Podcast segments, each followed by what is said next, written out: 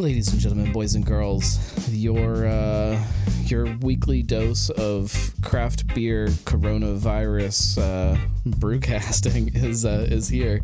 This is um, this is the first week that wasn't already like recorded before all of this chaos and pre-planned and all of that. So this is the first time we're really kind of um, just jumping in and trying to figure this out in the middle of a, a, a show.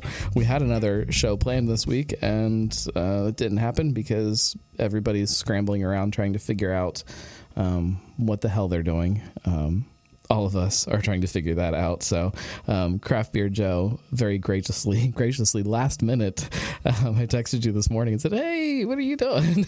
Decided to uh, to jump on with me and just uh, chat a little bit about what's going on. This may be a shorter show than normal. I don't know. I we really don't know where it's going to go. So, Joe, welcome back to the show. It's been a little while.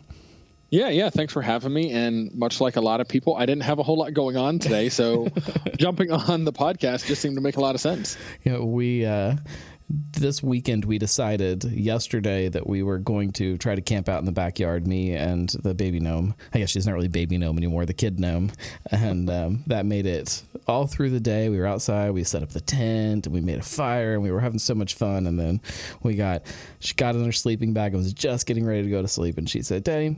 I don't really want to sleep outside.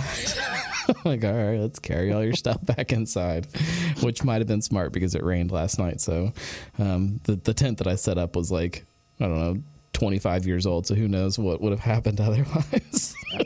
Well, it's better that you experience that in your own backyard than driving hours away and she's, then determining she didn't want to camp. She's gone camping with us before. It's always it's been with the, the three of us going. So like mom was there in the tent too, um, oh, okay. and she's she loves that. So I don't know if it's the combination of being in the backyard and being able to see the house right there. Like I can go right in there, or the fact that mom wasn't out there with us. Who knows? Who knows? It's a you know three year olds you can't really predict them. Not um, at all. No. It is uh, mid afternoon, which is weird for me for doing a brewcast. Normally, I'm doing them in the evenings. Um, so this is strange. Are you drinking already? Have you cracked into one yet? Um, you know, we've been doing some uh, house cleaning, some house projects, and uh, about an hour ago, we decided, uh, my wife and I decided to open a beer and and start early today. So yeah, yeah, we've uh, started early, and I went ahead and grabbed a few things out of my beer fridge. Uh, from the beer fridge. see how far we get. But I uh, I drank um, one quick one at lunch. Uh, the very last uh, Grainworks that uh, Luke, I am your logger. Is that what they call it? Luke? Luke, I'm your logger, something like that. That they're they're um, dark lager. Um, I drank that with my lunch, but I'm getting ready to dive into some other stuff too. What do you have? Yeah, so what I've got is the new one from Rhinegeist, the Cloud Harvest 01 or 01, whatever they're calling that one. They're unfiltered juicy IPA. It's got another name too, uh, Moco Nui or something. The yeah, yeah, there is some interesting stuff actually on Untappd. What do they refer to it on there? Yeah, Moku Nui. I don't know how to pronounce it. I don't think that's English. I think it's uh, Polynesian or something, some kind of Hawaiian thing. Um, you know what? Hang on just a second. I'm gonna I'm gonna grab one too. I was gonna dive into yeah. this. Uh, Are you pricklish? But we might as well drink the same thing. Yeah, yeah. That's hang in there for a second. So while he's grabbing that, um, yeah, it's one of their new unfiltered, juicy IPAs, and from what I understand, is this is going to be a whole series. So again, if this is the zero one, this is the first one, um, and they're claiming notes of coconut pineapple and creamsicle in this. All right, I have to run to the other beer fridge. Hang on. I thought I had it in here. I don't.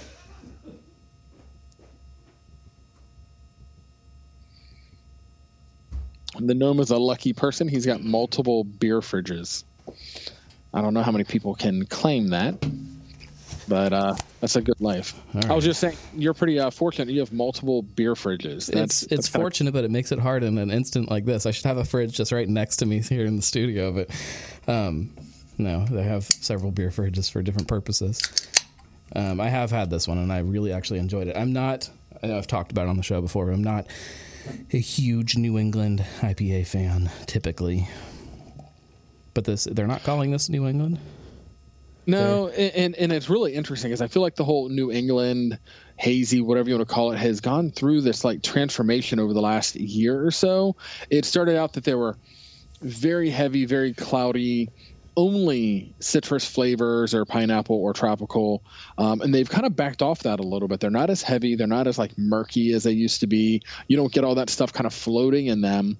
It's just kind of a slight haze and a lot of a juicy profile. And I think this is kind of I don't know, kind of where we've gotten to with the whole New England or whatever you want to call they're it. Finally, IPA. They're finally growing up, I guess, and becoming an actual beer style instead of like this so. thing that everybody's trying to figure out. Yeah, and it's becoming a style that's more shelf stable as well because a lot of people like Rhinegeist and the bigger breweries really didn't want to play the game and get into the market with having to do a new release every week or two. They want to make a beer that they can mass produce and put on shelves and this is a this is a really good example of that. It's still something definitely still settles in the can, so I don't know if you can see this on the camera, but I poured a little bit and then let it sit and then poured the very last of it and you can see that cloud of haze kind of settling into it now. there is something about that. I'm, I'm, not sure how that works, but uh, I mean, it's I'm a sure good one. I'm sure it's just really... some kind of hop protein or something. It's it's an unfiltered IPA, so you should probably, um, I don't know, not shake the can up, but give the can a little bit of a jostle before you pour it, or like I typically do, um, pour it out, and then that last little bit that's in the can, give it a little swirl, and then dump that in there, which again it gives you that cloud that kind of settles in there. I really like this beer. Yeah, I thought they really nailed it. I mean, it's funny because you know, beer fans in Cincinnati really have given Rhinegeist a hard time for years for being overly focused on IPA and pale ales, and then they release something like this, and you're like, my gosh, this is so good. Like, I can't fault you for focusing on what you're so good at, and they do so much more than just IPAs now. um, but even when they do release an IPA, you know it's just going to be top quality stuff. Well, yeah, the other one that I grabbed just in case I drink this one too quickly is um, Nitro Luck. Complete other end of the spectrum, um, mm-hmm. dry Irish stout, nitro. Uh, they're not just an IPA brewery, but when they make IPAs, they're really good IPAs. They definitely know what they're doing. This one definitely tastes tropical. The coconut note is uh, is crazy to me because I don't know where that's coming from. I mean, it has to just be coming from a hop. Um, but there's definitely a lot of coconut going on there. Um, this has Sabro, Idaho Seven, and Cascade hops. Um, I guess the Sabro maybe is a that one. yeah that would make sense to coconut. me. It's um it's really good. This is if if we had a day like we had yesterday where it was sunny and 70 degrees outside it would be the perfect beer to sit outside and drink today. Um, it's not quite that way but so no, this is it, this the is, sabro is what gives it the coconut. And again this is what six and a half percent or so. So it is. You can have a few of them. Uh, it's light. It's not heavy but big big flavor.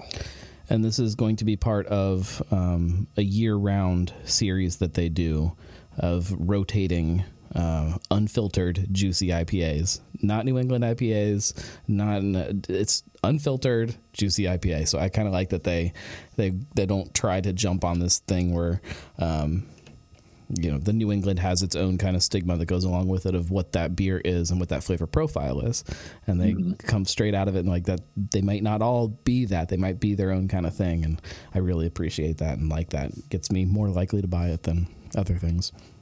Yeah, very, sure. very similar to um, Midwest Haze from uh, from um, Sonder, which I've been drinking a lot of this weekend, and um, it's you know it's not a New England, it's just an unfiltered. I don't know if they call it a juicy pale ale or something. It's just unfiltered pale ale though, but it's very New England like, but at the same time has its own personality to it. Mm-hmm.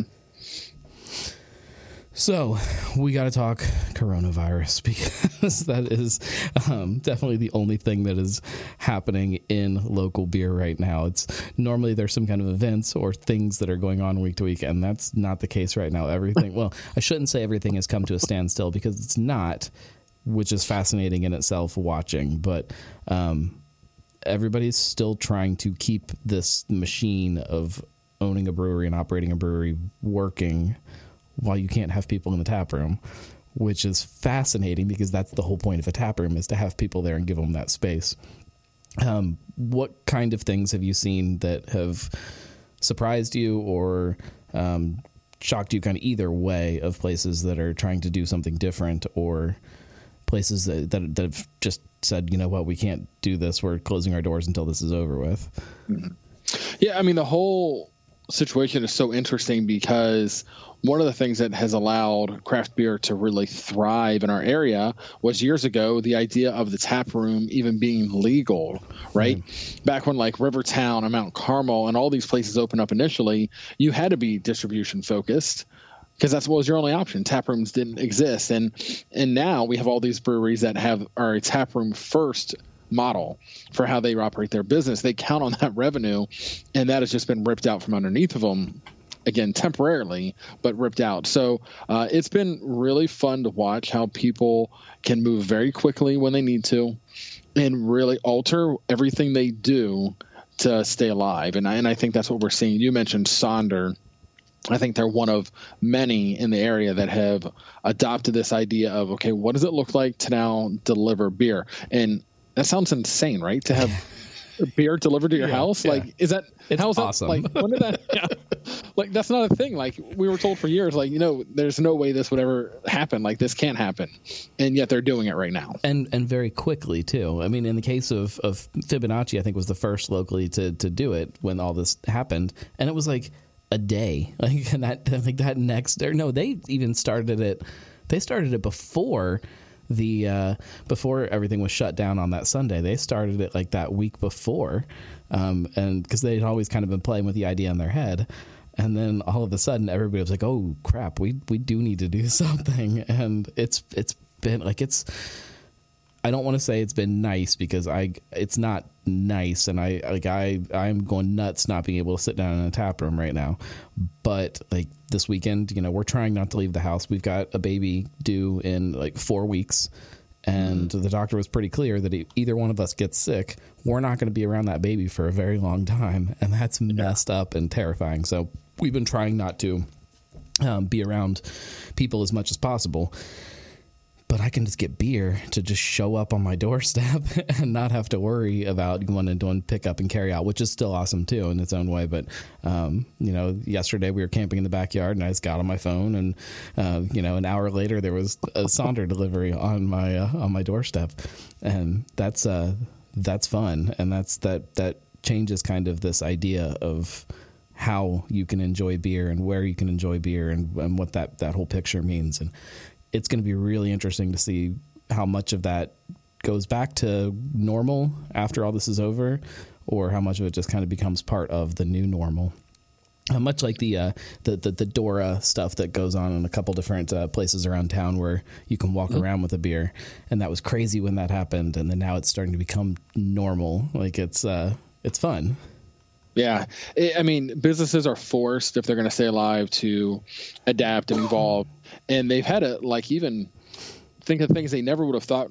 Like even if they considered delivery, they never thought of like con- uh, contactless delivery. Right. They never thought of what it meant to be safe in this type of environment. Even if they thought of these things in the in the past, and it keeps evolving like what they are doing now may not be okay next week so they have to keep changing the rules and changing how they do it and and they've moved quickly and i'm excited to see like you're saying what of what are they learning right now that they can adapt and move into their normal business versus what are things that honestly might need to just go back and, and never be seen again because maybe they're not good for the overall industry.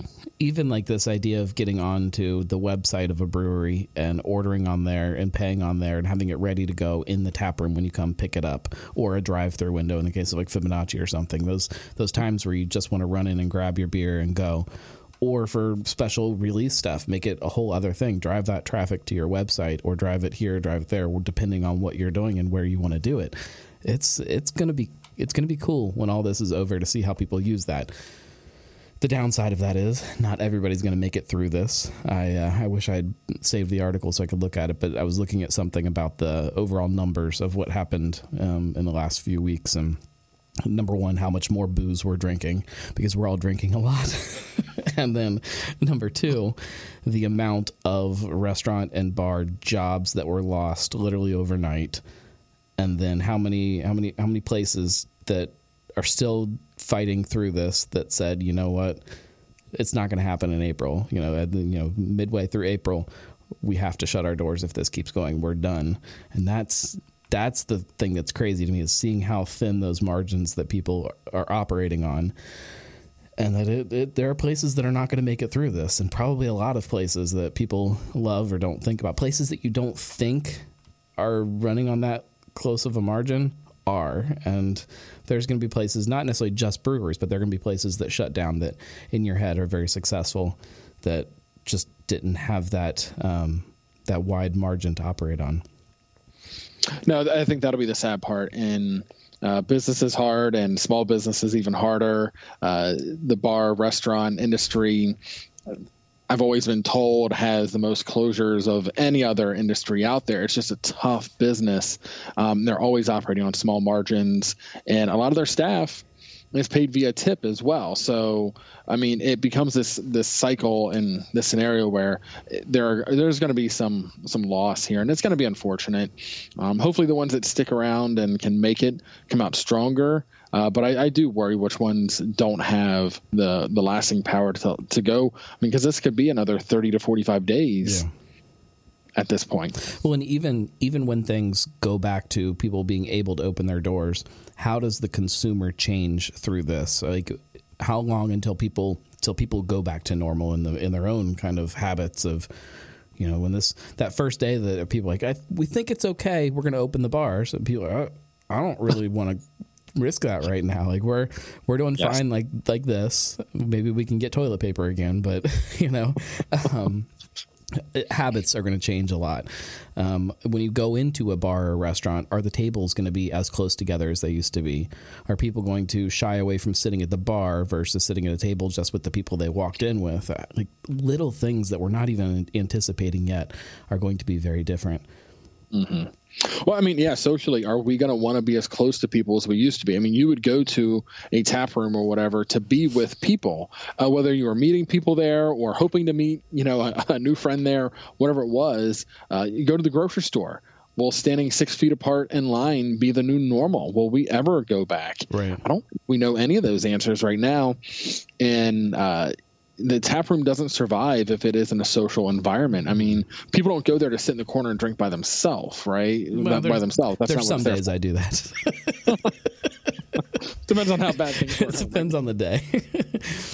it's it's uh it's interesting the places you know you look at locally you mentioned you know rivertown and mount carmel and places like that that existed in this world pre tap room yet they've had to like they've had to fight in in their own model of shifting that and becoming this taproom first model. You know, Mount Carmel is the good example for me, a place that was very distribution forward from day one before anybody else was even here in town and had you know a, a, slow go kind of making that shift and doing it the right way and putting a lot of money into it to make it that happen I think as, as soon as that happens as soon as they get this carriage house built this beautiful restaurant and this place that you go it's like all of a sudden, like, never mind, you know, close the doors, and you've gotta you gotta do something different. And it's just it, it's it's heartbreaking to watch and scary to watch, and I can only imagine from their perspective, it's uh, frustrating. Is probably not even close to the word to use, but. Yeah, well, in a place like that, they put in a kitchen. They have all of those types of resources there that are not being utilized at this point. I'm assuming they might be doing carry out. They food, were. They shut it down. Yeah, but I mean, but even because uh, they knew they couldn't do it on the scale that they yeah. needed to to justify it. So, what does that look like? I mean, all these breweries that are doing delivery or Mad Tree, you know, driving around with the beer truck and doing, you know, they're one of the first ones to really kind of promote it. It was almost like an ice cream truck, but with beer. Yeah that's not replacing their taproom sales. No. That is not living up to the revenue numbers that they're used to seeing. So that is just a stopgap at this point to try to stop the bleeding, try to keep their brand going, try to keep their customers happy, and keep the revenue coming in the door. Um, I don't think that can really. I don't think and many of these companies can survive more than maybe thirty or forty-five days on this. It's, even the really, really good ones. You you know you have to look at these these big pictures now, and like you don't have to, but you know when you're trying to to get a grasp on on where people are you're looking at these things that you didn't used to think about, like how much debt a company has taken on, you know, who's who recently expanded and is, you know, now have all this new capacity that they're trying to fit into and aren't because of all of this happening. You know, these things that um, it's it's it's nuts that we've even this industry that we uh, you know everybody said that the, the the bubble is going to burst and nobody thought that this is the bubble that we'd see bursting is this this virus. But um, for instance, uh, anybody that listens to Sonder story, and I'm not sponsored by Sonder for the record. I'm just talking about them a lot this week. I've had a lot of their beer this weekend.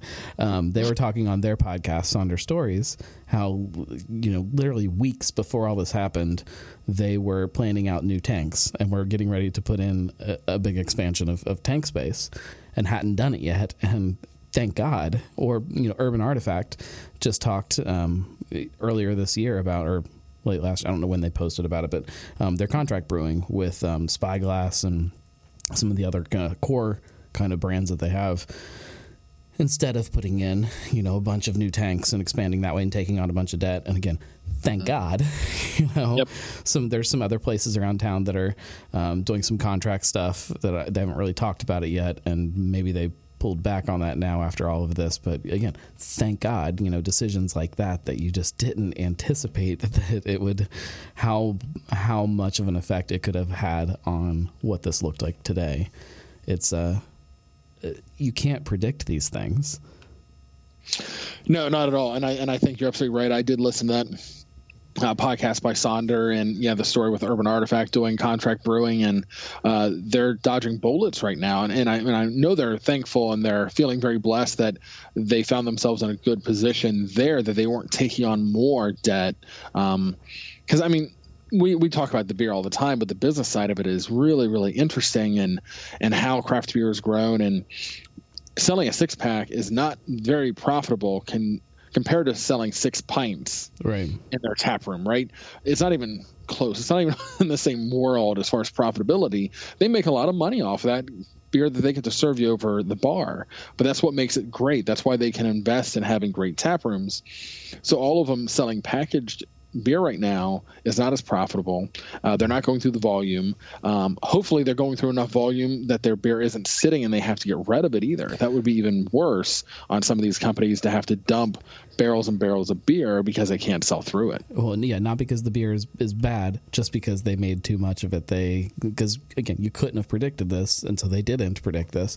I mean, we've seen, you know, you've got places like Braxton that are marking down Tropic Flare to a dollar a can and things like that just to get it moving because they're not going to sell the volume that they would have otherwise, and they know that. And you know, you don't want to have pallets and pallets of a New England IPA sitting in your tap room for you know three months or whatever it is, however long this this happens, and um, that has to hurt. Uh, I mean, it does hurt. Now, at the same time, it's interesting when you start doing the math on it. Um, does a brewery make the same amount of money selling a can of beer in their tap room for a dollar as they would have if they sold that same can through their distributor in a store. That's a whole interesting thing, and I bet there's some distributors that are a little mad right now. that was that's one of the things I thought about early on, and I know a few breweries have acknowledged it that doing the delivery stuff and all that's great for them right now, but they know they are potentially hurting retail, right? Yeah. Which they count on their distributors, they count on their retail partners, their bottle shops to help push their packaged product. And they're not trying to hurt their business right now, but I think it has to be. Like you said, like you could have driven to Jungle Jim's yesterday to buy beer or any other bottle shop. Right. You didn't. You ordered beer delivered from Sonder. So you cut out the distributor and the retailer from their profit along the way. Uh, so you're helping Sonder out a lot, but there are other people getting hurt. So it's like no matter how you handle this right now, people are getting hurt. Um, I think everyone's just trying to minimize the amount of hurt that they feel. Uh, and that's you know who's going to get hit the hardest by all of this happening? Is it the breweries? Because I feel like the brewers are getting a lot of not that it's not going to hurt, but they're they're getting a lot of support from this community the retailers, most of the most of the retailers, you're talking, you mentioned Jungle Jim's or you know Kroger, whoever it is, people are still going to that store and buying something, buying a lot of those things as, as it's been. Um, it's these little bottle shops and the distributors and stuff like that. They're going to be taking a huge hit out of all of this. And you talk local distributors. We've got Adina here in town. Yeah. They've got to be hurting. Like this has to be um, terrifying a newer company, um, not a lot of uh, not a lot of that that big um, volume rolling through what they're doing. A little bit hurts a lot, you know, and it, uh, yeah. it, it, they can't absorb these big swings that some of the other guys might be able to. Um, that, that, goes for the, the, smaller bottle shops too. I, I worry about the BCs and the, the higher gravity and stuff like that. It's a uh, it's it's scary. It is a really scary time to think about what this looks like, especially if it stretches out beyond um, a month or so. You know.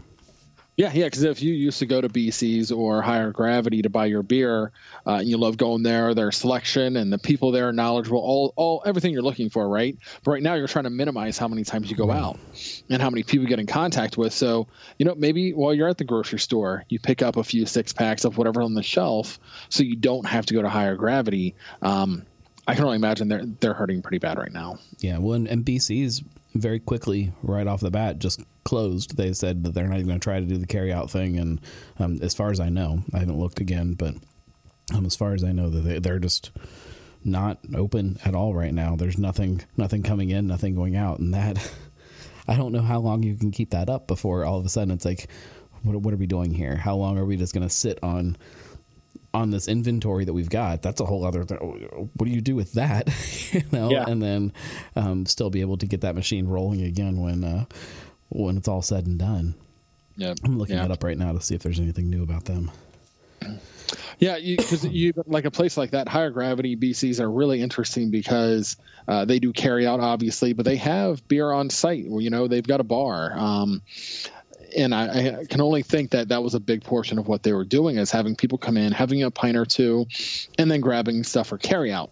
They don't have to go there for their carry out anymore. Right.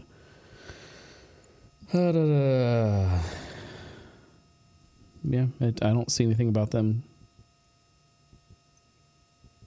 Yeah, lots of canceled events. Um, that's it. Um, it's been neat to watch places that are still open trying to figure out ways to connect with their their customer base or with this community. You know, you see lots of the virtual happy hours and stuff like that that people are doing. Lots of um, Bircus has been really great about doing like live concerts from the tap room. They'll just set up a camera and a band will come in and just play in this big empty tap room, and we'll and then Paul's running around, you know, doing whatever he does, and somebody doing a circus act or something. But um, trying to find ways to still maintain some kind of normalcy and some kind of connection and there are some places like that that are doing it really well and there's other places that just aren't doing anything and i think that that that's also going to be you're going to see an effect that that has once things go back to normal and people are trying to turn it all back on again um, the, if you're one of those places that is connecting well you're going to get people to come in that tap room day one and you're going to have a big party and it's going to be fun those places that yeah. maybe are quieter um, it's going to take a little while to get things back to where they were, you know?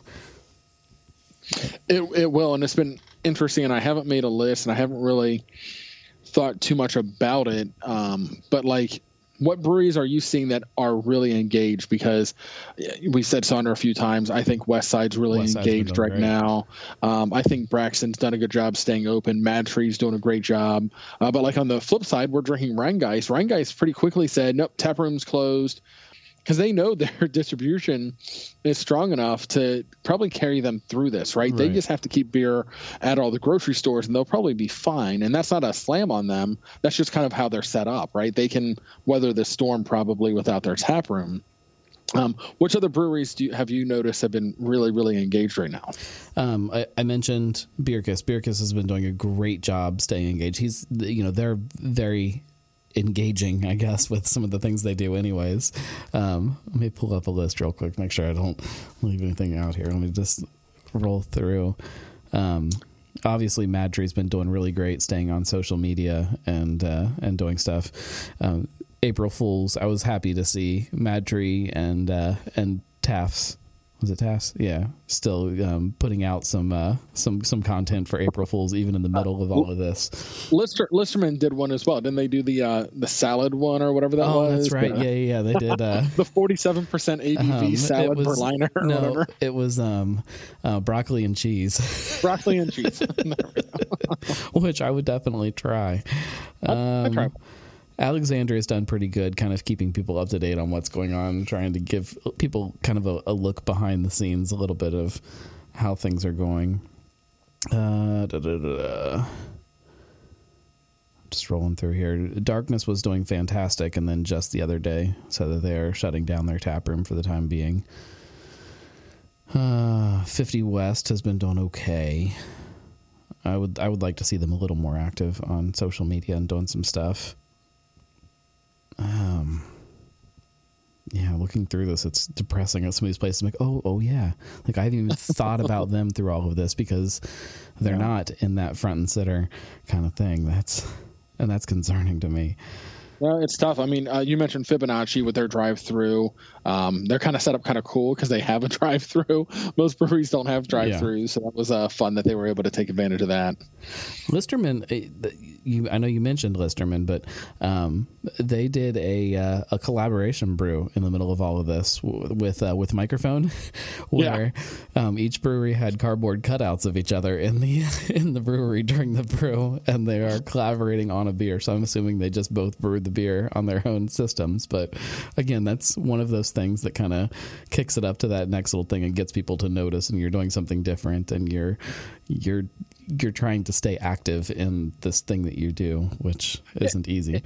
And and I think there are moments that we need to kind of embrace like that because they had a plan to do a collaboration and they didn't stop. They went ahead and did it. Yeah. And I think that should give everyone hope that things are going to return to normal. That beard's going to be released. Hopefully, you know, after this is all over. I don't know when they plan to release it, but they didn't slow down, right? They didn't stop what they're doing and and but a lot of people are and i think that's kind of the scary thing is some people that have been forced to stop versus other ones that are trying to find a way to kind of go forward right. be hopeful that this will end in i don't know in may or june or whenever this gets back to normal I, you know it's it's funny for well i mean not again not funny but you know i like i said we've got a baby due in early may my life was going to be very uh, socially distant at that point anyway. So like, it, it's on one hand, it's like, okay, I, have got this other little bubble after all of this, in theory, after all of this kind of starts going back to normal, that I can still buffer out and be separate from people. But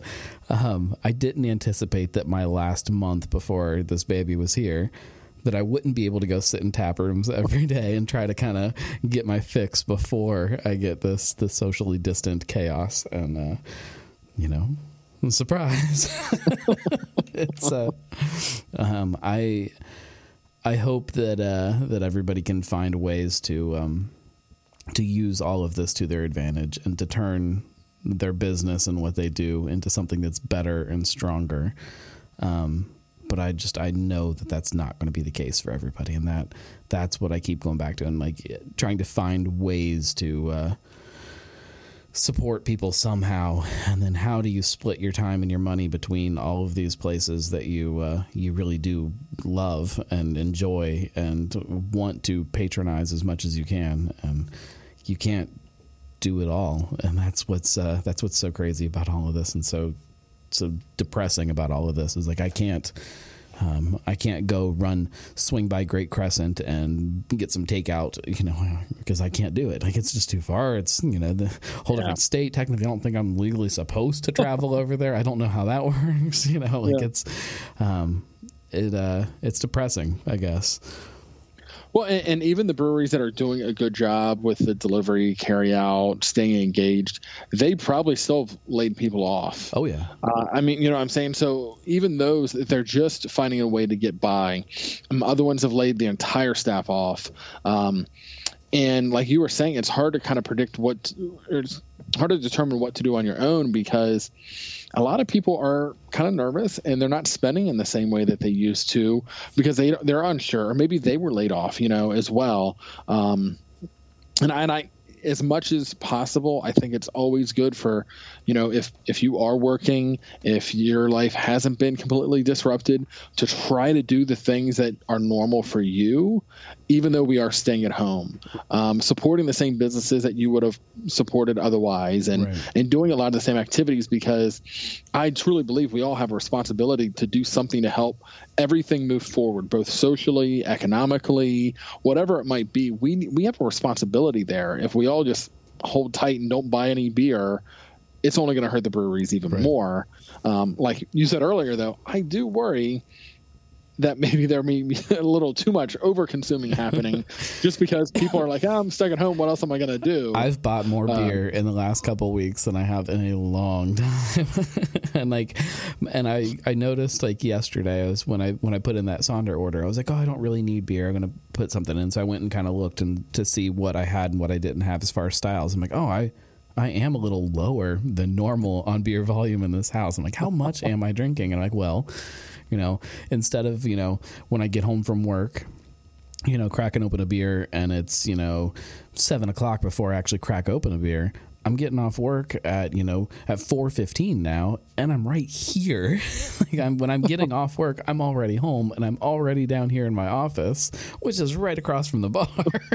like it's, I can open a beer before I get upstairs, so I'm already into one beer before you know I'm even getting back into that family life. So yeah, like there's you know most nights I'm drinking a few beers now instead of like one, and then let alone the weekends where we're not going anywhere. We're just at mm-hmm. home.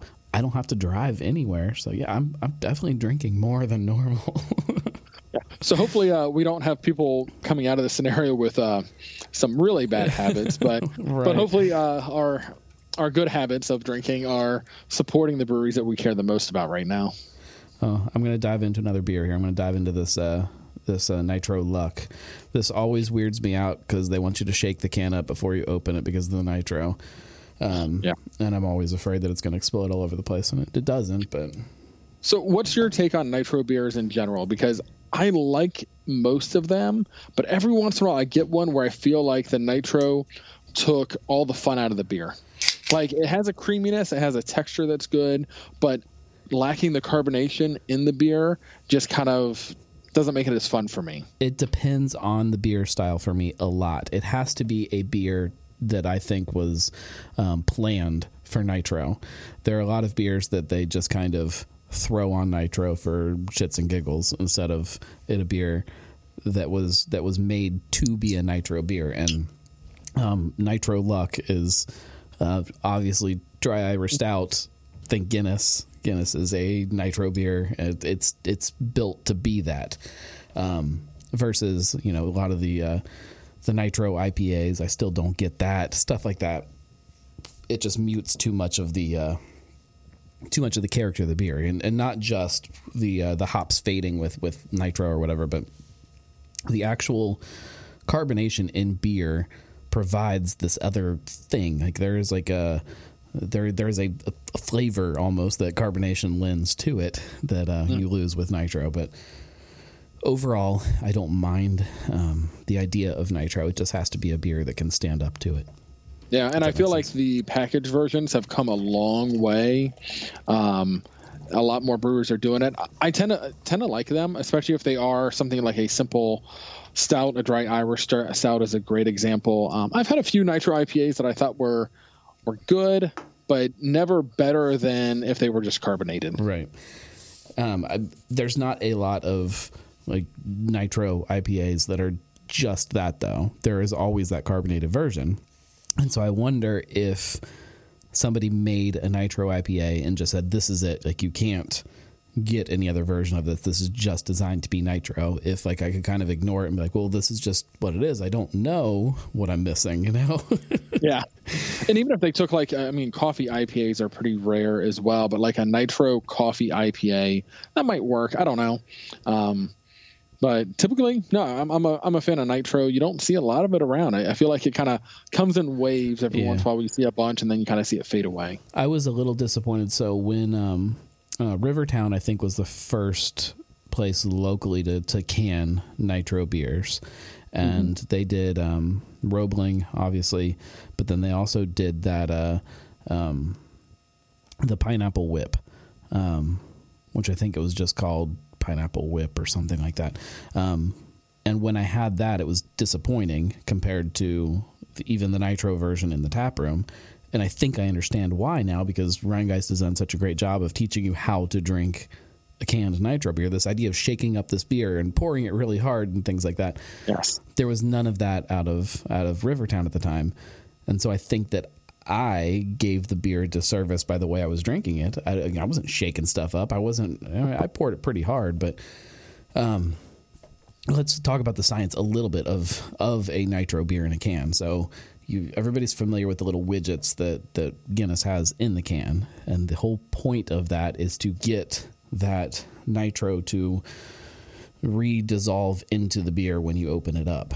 When you don't have the widget and you open up just a can without doing anything, all of that nitro just leaves. It doesn't you know it doesn't go back into the beer. It just flies out the top as soon as you open it. So this idea of shaking it up mixes it all back in, and then that pouring hard gets it all mm-hmm. to kind of start to to break out of that solution and give you that creamy head and everything. Um, there's science to it. there is, and, and it always makes me think. Left Hand, which is not a local brewery, but Left yeah. Hand has been doing nitro beers for years, and the amount of effort that they've put into trying to educate people on nitro beers, and that whole idea of pouring it hard. I mean, there. Are, I'll be honest. There are times I pour some stouts kind of hard because I want a little extra head on them, but that's like kind of a no-no in beer world right. to kind of pour something as hard as that. But they're like, nope. Take the bottle, take the can, flip it upside down and just pour as hard as you can, and that helps get everything kind of moving. Um, it seems foreign to people, so it, it takes a lot of edu- education. It is. It's it's a it's a weird habit to break when you uh, when you pick up a beer and go to pour it in your glass. You know. Uh, to to really like dump it in there like oh my god this is going to overflow all over the place there's going to be this massive head on top of here and like with nitro there's there's not it oh, it comes out perfect yeah um this beer is great. It's uh, it's dead on for what I want from a, a dry Irish stout. You know, I I'm, i wonder again um, places that dumped a bunch of of money into a beer like Nitro Luck, anticipating you know St. Patrick's Day and things like that. How much of a hit those took? I've seen um, already I've seen Braxton's uh, special St. Tra- St. Patrick's Day vibe marked down a lot at places around town because they dumped a ton into promoting that this year, and then there was just wasn't a St. Patrick's Day. so I'm I'm curious to other things like that that we're going to see that people, uh, be it um, Bengal stuff or red stuff. That you know, there's plenty of you know Jungle Jim's. I picked up a bunch of um, Taft's Tall Boys I can't help but think that those were not supposed to end up down in the stadium instead of being marked down for a dollar a yeah. piece or something at Jungle Jim's. You know, it's yeah. just, you know, we're going to yep. see lots of stuff like that, that people have this huge volume of stuff. They're like, well, shit, this isn't going to go where it was supposed to go. Now we got to figure out how to sell it and how to, how to still make it make sense. And, yeah, and you have to think that when all this started happening, St. Patrick's Day, the NCAA tournament, oh, yeah. uh, there was a number of events all in a row that are huge for bars and for tap rooms and and for kind of the, the beer culture that's out there, and all that was lost. You know, you you can't replace St. Patrick's Day. You know, there are bars that kind of count on that day for a lot of their profit, right? And mm-hmm. that was just taken away. And like you said, some people package things special for uh, that time of year. Um, uh, Listermann, I just had a Shamrock Shake recently. Yeah. You know, they're a dry Irish stout, uh, and it's really good. But they they do that around St. Patrick's Day, and without St. Patrick's Day, did they sell as much as they normally would? Right. I don't know. They seem to do pretty well shipping their beer when that first kind came out and came around, but I got to think that still hurt them. It, it, I think it has to hurt everybody. St. Patrick's Day is the got to be the biggest drinking day of the well, close to the biggest drinking day of the year, right? I mean, and it just didn't happen this year. It just you know there was no there was no going out and hanging out and drinking, and that was at the beginning of all of this. You yes. know, it's yeah, it's, and it's, it's a unique day because it is it's a holiday, but it's not like a real holiday. So, like New Year's Eve is another day where a lot, lots of drinking and eating and going out happens. Like even if this was happening during New Year's Eve, people still would have celebrated New Year's Eve at home, right? Right. right. There are many people that just skip St. Patrick's Day. It's like, oh, I can't go out. Who cares? Yeah, that's move on. it's not. It isn't necessarily about drinking as much as it is like going out and drinking and like being with a bunch of your friends and being at a bar and you know doing shots and being kind of rowdy and like that's what St. Patrick's Day the the drinking side of it is about in a lot of ways I know that's a whole different argument you can listen to my St. Patrick's Day episode of Drinking with the Gnome where I make a completely different argument but you know like that is that is a big part of celebrating the holiday and that just didn't exist and the places that, like you said, that that that hang their hat on that being part of of what they do. You know, Molly Malone's or whoever it is. Like this, had, that had to be like the most painful thing in the world to have be like, this is our day, and it just doesn't happen now. Yeah. So the next beer that I just opened is Quencher from 50 West. I've had a few of these, and sitting around the house really isn't what they intended this beer for. this is like the active lifestyle beer, right? This is has electrolytes in it. It's only 100 calories, and I think it's pretty good. It's Gose like because right. it kind of has the, the salty ale type thing happening.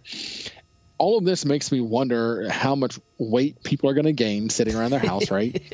and and if beers like this and the low calorie IPAs are really going to take off in the summer when we get back to normal life because people are going to be worried that they gained 10, 20 pounds during Corona, and all of a sudden they're like, yeah, maybe low calorie IPAs and that's a whole you know, other, maybe Quencher a, from 50 West is maybe what I should be drinking. That's a whole other thing I didn't even think about. That I, in my head, I keep thinking, oh, when things go back to normal, everybody's going to just swamp every bar and restaurant and be out drinking and you know celebrating that we're you know like the end of prohibition.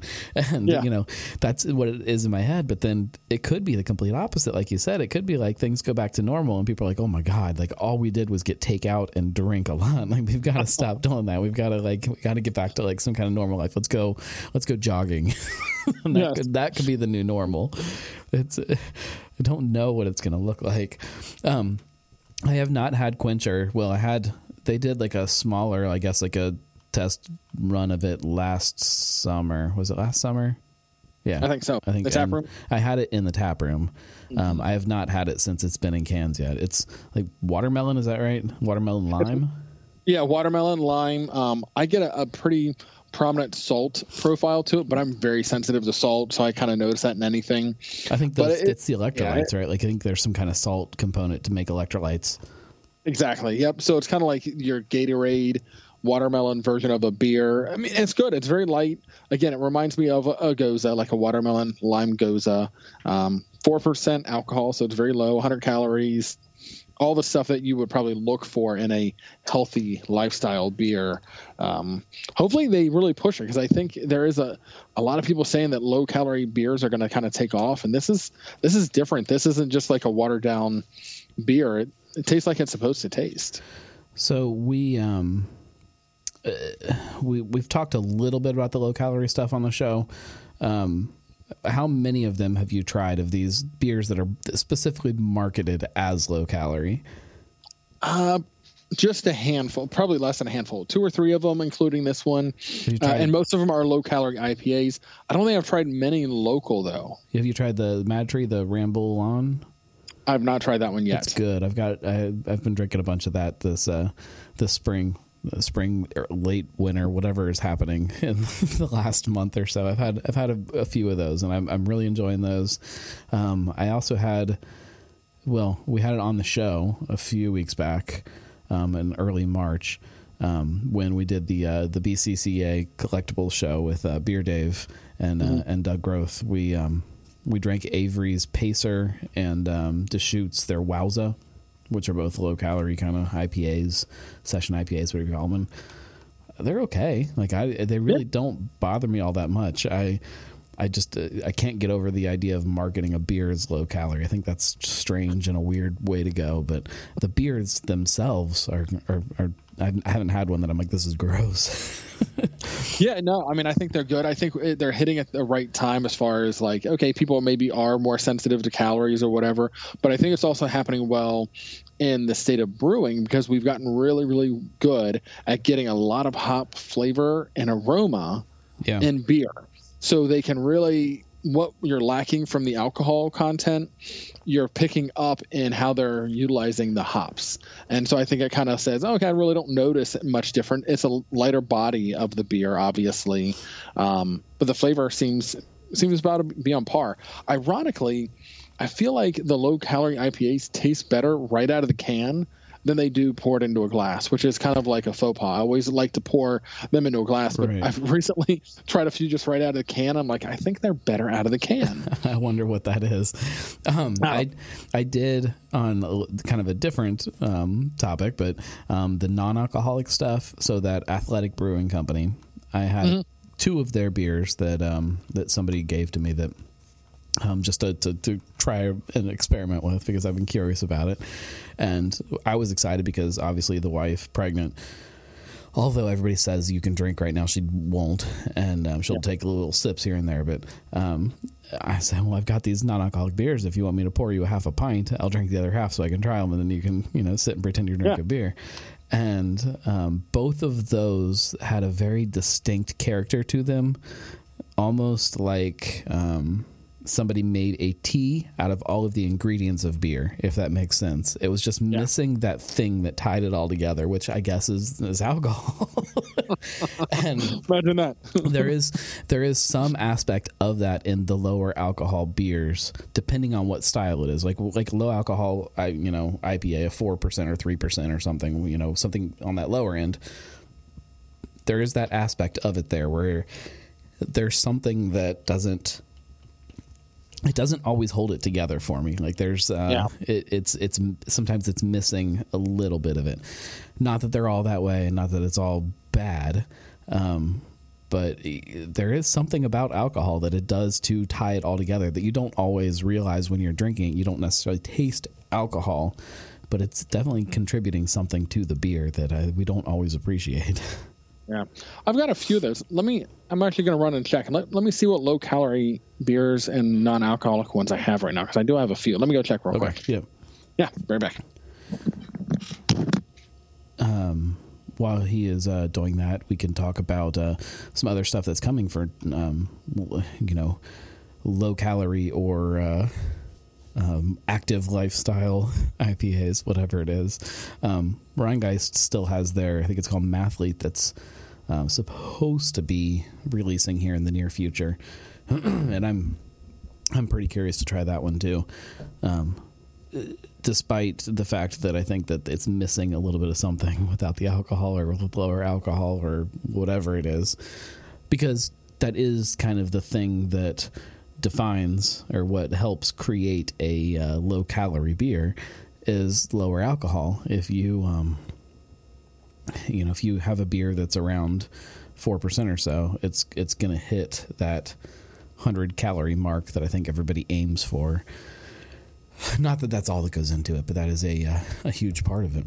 Um, so there's there's definitely the, the the binder, I guess, of alcohol is I think what I I go back to it definitely lends to something. But um, I'm curious to try Rhinegeist's. Um, I think they said it was supposed to come in the spring or summer. Um, talking about Rhinegeist Mathlete, their uh, their low calorie beer mm. is supposed to be coming. I think spring or summer or something like that. And I'm curious to try yeah. it. Yeah, it'll be interesting to see how the local people do with the low calorie. So I've I've had Terrapin's Recreation Ale um, which comes in 16 ounce cans. Um, it's an IPA. Perrin has one called Low Rise. That's a low calorie IPA. Oh. I've had that one as well. Um, and then non alcoholic Well Being Brewing was the one I couldn't remember. Well Being Athletic are probably the two most common. And there's one called Hair of the Dog, which was interesting yeah, as well. Yeah. Um, but there's really, I mean, the low calorie ones all for me have tasted pretty similar as far as the low calorie IPAs and even the non alcoholics. They all kind of have a similar note to them, right. which tells me there's just not as much room to work. So it'll be interesting to see maybe how, you know, MadTree's version versus Rhinegeist, how those compare to each other. Right. Um, in the end, if they are very similar, like I'm thinking they, they might be, or if maybe one of them have found a way to stand out. Well, I think uh, Mad Tree has some kind of citrus added to theirs. I don't know if it's yuzu or No, I, they have some kind of citrus added to it, um, whereas Mad or uh, Rhinegeist does not. I don't think. I don't think I have notes that I can pull up quickly about there. Um, although I can. Uh, let's see, Rhinegeist Mathlete. We'll just Google while we talk. see if it shows up, right? Um, yeah, just the. Uh, just the press release. Uh, we'll look at Brewbound since they. Uh, da, da, da, and it, it is funny because with some IPA, especially IPAs, they're really proud about what hops in there. They really promote them. They really push it out there. Then other ones they don't ever tell you, which kind of makes you wonder, like, what hops are they using that they're not really telling you? That they're not wanting you to focus on what hops are in it. They're wanting you to focus on other elements of the beer. So in the press release, Rhinegeist says about theirs. Um, Rhinegeist will also play in the low calorie IPA space with the release of summer seasonal Mathlete. Uh, and then the quote is When everyone jumps in the pool all at once, it's hard to tell what the temperature of the water is. We see that in the past with Session IPA four or so years ago. With Brut IPA, it was on the tip of everyone's tongue. It was pretty exciting because it was unique and different, and yet we didn't really see much traction in the market. I think it's increasingly challenging, but I think that's part of what we're in for. We're in it, you know, what we're in for. Customers want brands they can trust and go back to because they trust quality and the flavor profile, and also want to try new stuff. Uh, that's all they really say about it. So, um, it's it's a very smart approach of kind of not jumping in quickly. You know, you see some breweries or companies that just we got to be the first to do this and the first to do that, and we got to you know quickly, and we got to be right there. And then there's other places like, all right, we're, we're going to let it kind of marinate around a little bit and watch what people like and what people don't like and why they like it, and is this something that has staying power? And then then we'll make our version of it. And that's what they did with New England IPA. Rhinegeist didn't jump in right at the mm-hmm. bat, and everybody was asking why. You know, you know, here you are, you're Rhinegeist you're the IPA brewery. People can't see my air quotes, but they were there. And yet, once they did start rolling them out, they were damn good beers. And it was like they were just kind of waiting and seeing kind of where that idea went and how they wanted to be part of it or not part of it. And, um, uh, you know, as we can see with the, the Mocha Nui, it was, uh, you know, where that's become now is, uh, is impressive and it's good. And, um, I don't know that you have to wait to do that, but it definitely, um, gives more value to what that that end product is. I think. No, I think a lot of the the bigger players tend to wait, and I think they wait for the right reasons. Um, your smaller breweries are always going to be more versatile. They're going to be quicker to to shift with the trends, and they're brewing less beer, so they don't have as, as much at risk. When Rhinegeist brews something and puts it in the cans, there's a lot behind it um, a lot at risk. So they, they're they're going to be really really slow.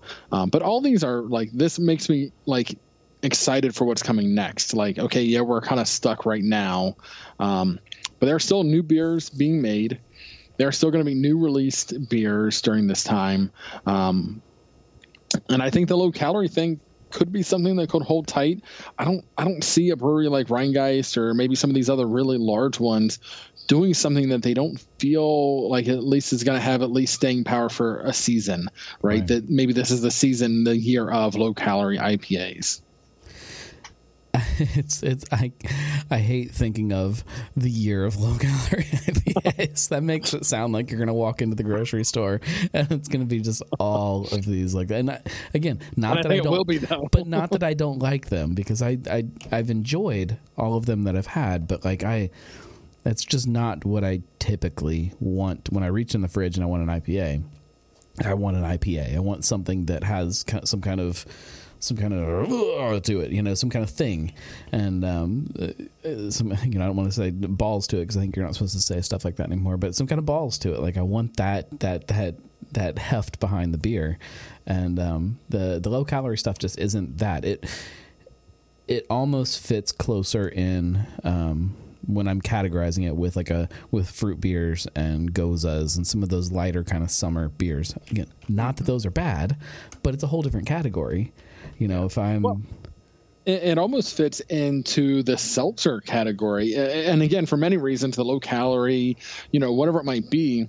But Nothing just this fits idea, in that category. Yeah, exactly. But but just this idea that it's not what people think of when they think of craft beer.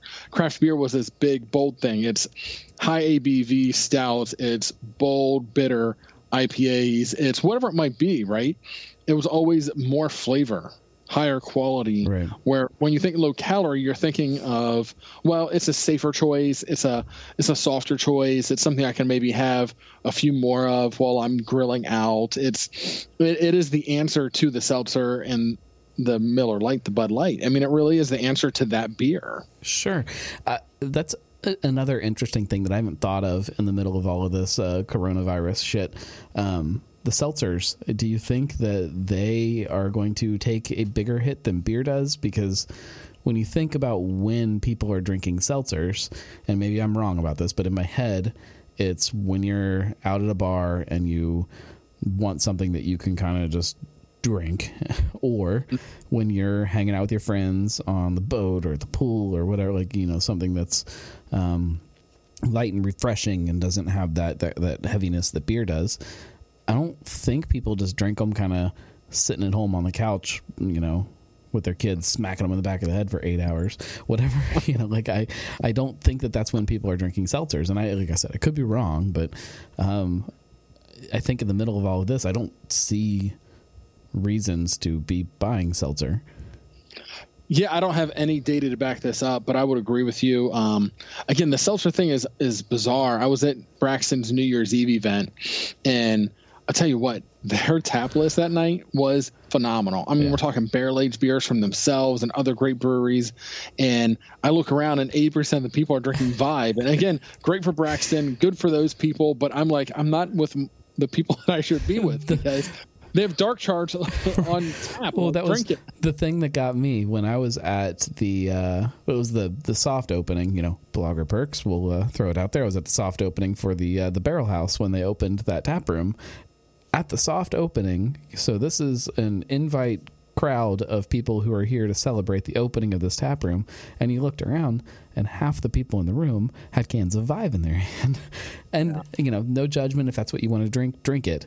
But it's strange to me. It's really strange to see that in these situations that I'm like, they've got beers here that have been sitting in barrels for years that are phenomenal. Like things that, like these really small releases, just like a one little barrel thing that was tucked in a corner somewhere that they didn't even know they had anymore. And it's right there on tap, and you're drinking mango vibe. like, it's just, it just doesn't make sense. It's mind blowing. And again, not a dig at the product. I get it. But man, it just, it's mind blowing. But I think to your point, I think I agree. I think it's the easy choice when people are out and they maybe in the past they said Bud Light or maybe they said, you know, Braxton, they said Storm, but they really weren't big beer people. Right. Now it's an easy choice.